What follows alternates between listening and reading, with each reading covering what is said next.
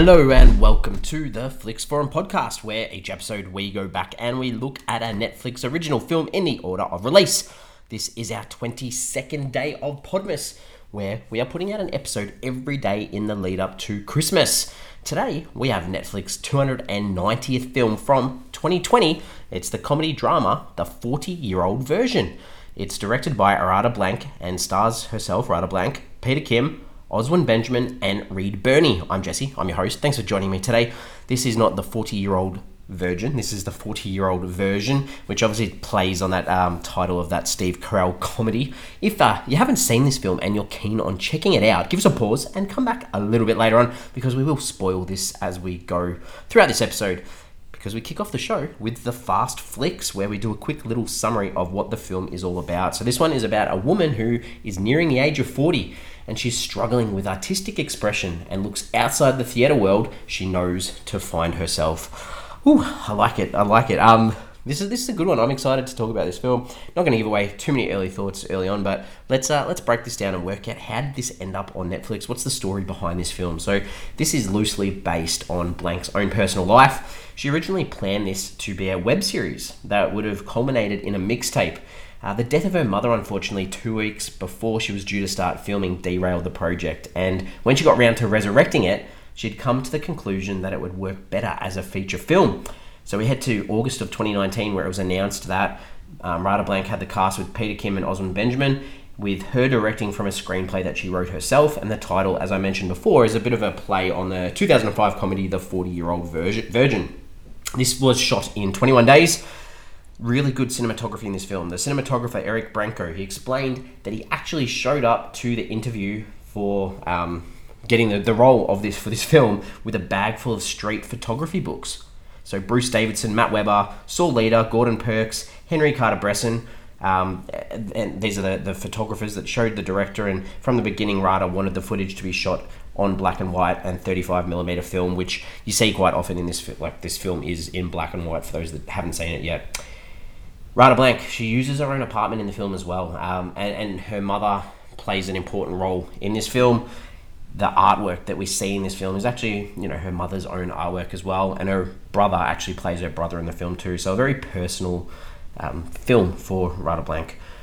It had its world premiere at the Sundance Film Festival on the 25th of January 2020, um, shortly after Netflix acquired the distribution rights to the film it was pretty positive on release. It was named one of the 10 best films of 2020 by the National Board of Review in America. On Rotten Tomatoes, it sits at 99%. That's on 136 reviews. Fresh, certified fresh as well. Audience a little bit lower, sits at 72%. That's on more than 250 ratings. Sits at a 7.2 out of 10 on IMDb. Nearly on 5,500 ratings. Letterboxd, it is high as well, a 3.8 out of 5 on 15,500 ratings. It's been logged um, by a few more than that. Metacritic sits at an 80 out of 100. So that's in that green traffic light system, uh, 28 critic reviews, and the audience also has it at a 6.6 out of 10 on 42 reviews, also in that green system. So very, very positive. Around the world, what is this film called? So in Spanish, it's called Rapper at 40. that sort of uh, plays on that, that idea that, you know, leaving the theatre world to become a, a rapper. We've got in French, it's called 40 Years Old, Still in the Flow. In German, it's called My 40 Year Old Self. Japanese, it's called 40 Years of Interpretation, The Case of Lada. And in Chinese, it's called 40 Rush. Uh, not sure about that one. That's a little bit of a funny one. The tagline for this one, it's called Find Your Own Voice. Nice. Fits in nicely with this film as well. It was released, as I mentioned before, at Sundance. It did play the Black Star Film Festival on the 22nd of August 2020. Had a limited theatrical release from the 2nd of October 2020 before hitting Netflix a week later on the 9th of October 2020. This was filmed in and around New York City. Lots and lots of awards and nominations for this film. This one had 23 wins and 43 noms. It had BAFTA nominations, Critics' Choice Award nominations, the Gothams, etc., etc. So very, very well received all round. What are my early thoughts on this film? This was excellent. Really, really good. This film, it felt real. It had some excellent creative choices, including that use of black and white that I mentioned as well, and it highlights the struggle of life. This is this is a really, really exceptional film. Characters. Let's talk about the characters. So Radha. Radha is our main protagonist. She's nearing the age of forty. Uh, she was big before thirty, but struggling with inspiration, motivation.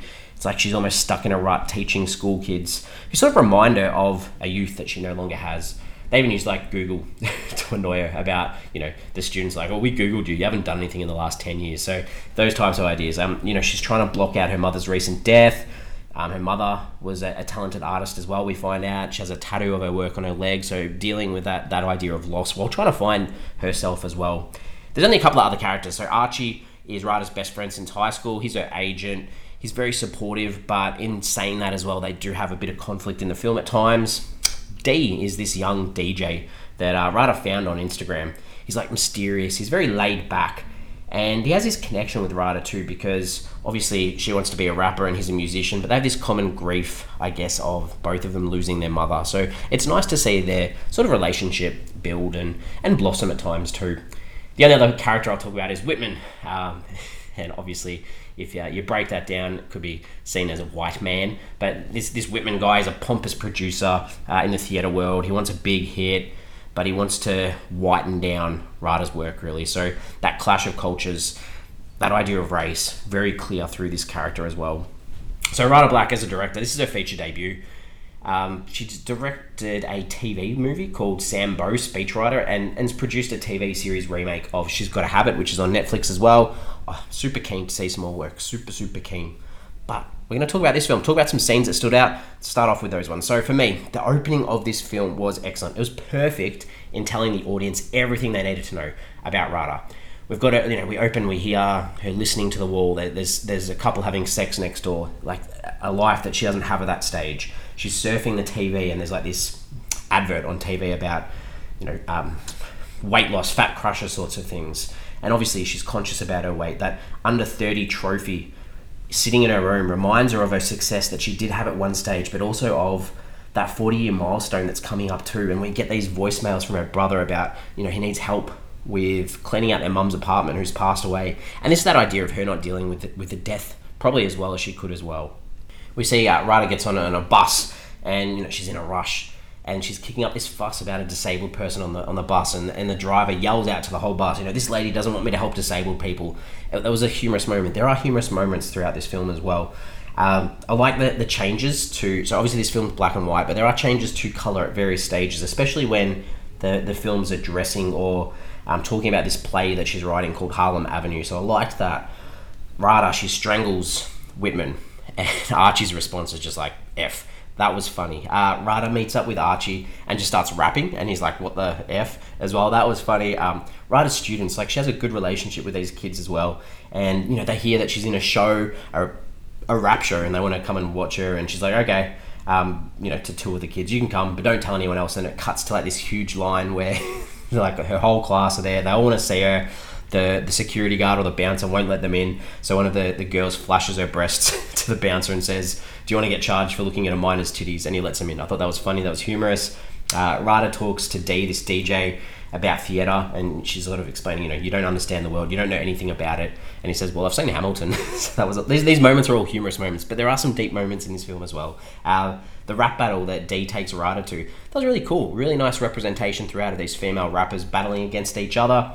Uh, Radha and Dee do a freestyle rap together in their bedroom, sitting on the edge of the bed, talking about their mothers. It was really nice, really emotional, really nice. Uh, Archie, how uh, Archie has a moment where he says that sort of to get Radha some work, that he um, he jiggled Whitman's balls, and then there's this super quick shot of it actually happening. I paused and went back. and was like, did I actually see what I just saw? That was funny. Uh, I think that uh, the argument that Archie and Radha have about being being sellouts, etc. That was all also impactful too. Um, what didn't I like in this one? I think Radha visits this director at the start. I think his name was Forrest, and he sits with her, and uh, you know he does this weird prey sort of thing about um, pers- you know preserving theatre and you know not being about commerce or making money and you know, it just felt weird, but at least it sort of finished off with a one liner from Radha about, you know, can we try my ancestors? I need money. So that, was a good way to finish it, but it still felt a bit weird.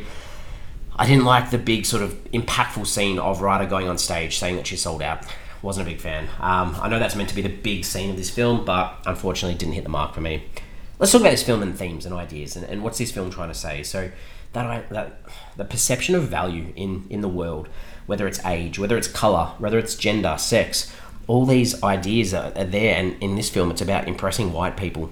And unfortunately, that, that that's a, such a sad thing to see. Uh, that, that that's a real life situation for people the midlife crisis idea, that idea that you know the struggles that you have in life and and trying to overcome those. Um, gentrification is played massively.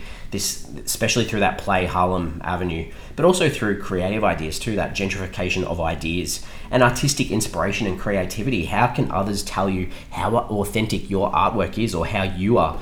Because commercialism obviously hinders creativity and and that idea of needing to be true to yourself. Um, just wanting to be an artist without any interference and dreams, dreaming.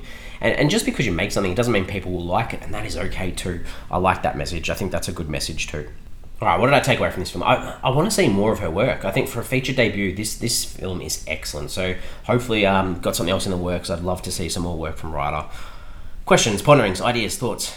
I thought this was interesting. The headscarf that she wears what does it symbolize? Because you know it, it, the questions asked throughout the film. Why do you wear it? What are you wearing it for? And, and, I think there is one line which says it's for comfort, but maybe it's more than that. Maybe it's more. Uh, I don't know. Maybe it's more that she's still hiding herself from the world a little bit. I'm not sure. I, I, I like that idea that it's left sort of open there to sort of think about that yourself. I'm ready to wrap this up. Um, we give the films a rating out of five.